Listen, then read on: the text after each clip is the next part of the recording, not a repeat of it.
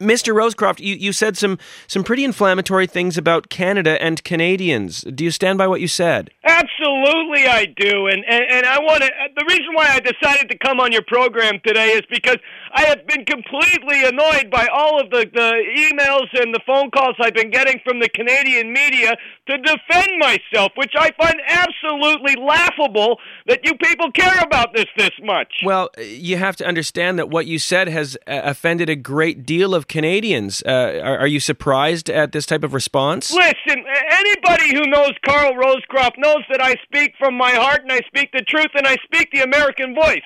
I have 38 million listeners listening to me every single day.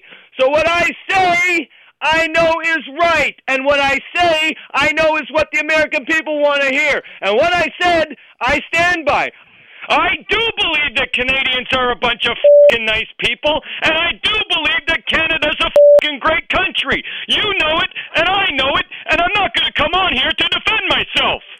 So, so exactly why did you come on then? To just simply reiterate this uh, hate speak that you you uttered on your show earlier in the last week? Well, I wanted to be the one who's controlling the message because I know that you liberal, uh, left wing uh, media types are going to skew this in a way that makes me look unfavorable. So I'm on here today to tell you this is what I believe, and I stand by it.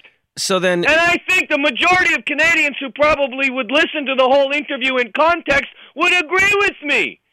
Okay, so you're a fucking amazing country. Uh, ex- you know it.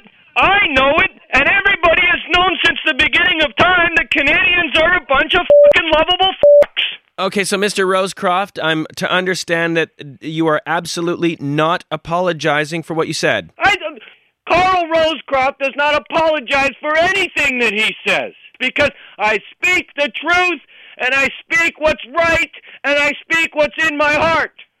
I think that some would argue that you're not speaking the truth. That that what you're doing is is you're sort of speaking your opinion on something that's not based in fact. Well, until I get evidence that Canadians are not a bunch of fucking amazing people and that Canada's not the best fucking country, I'm going to continue to speak this way.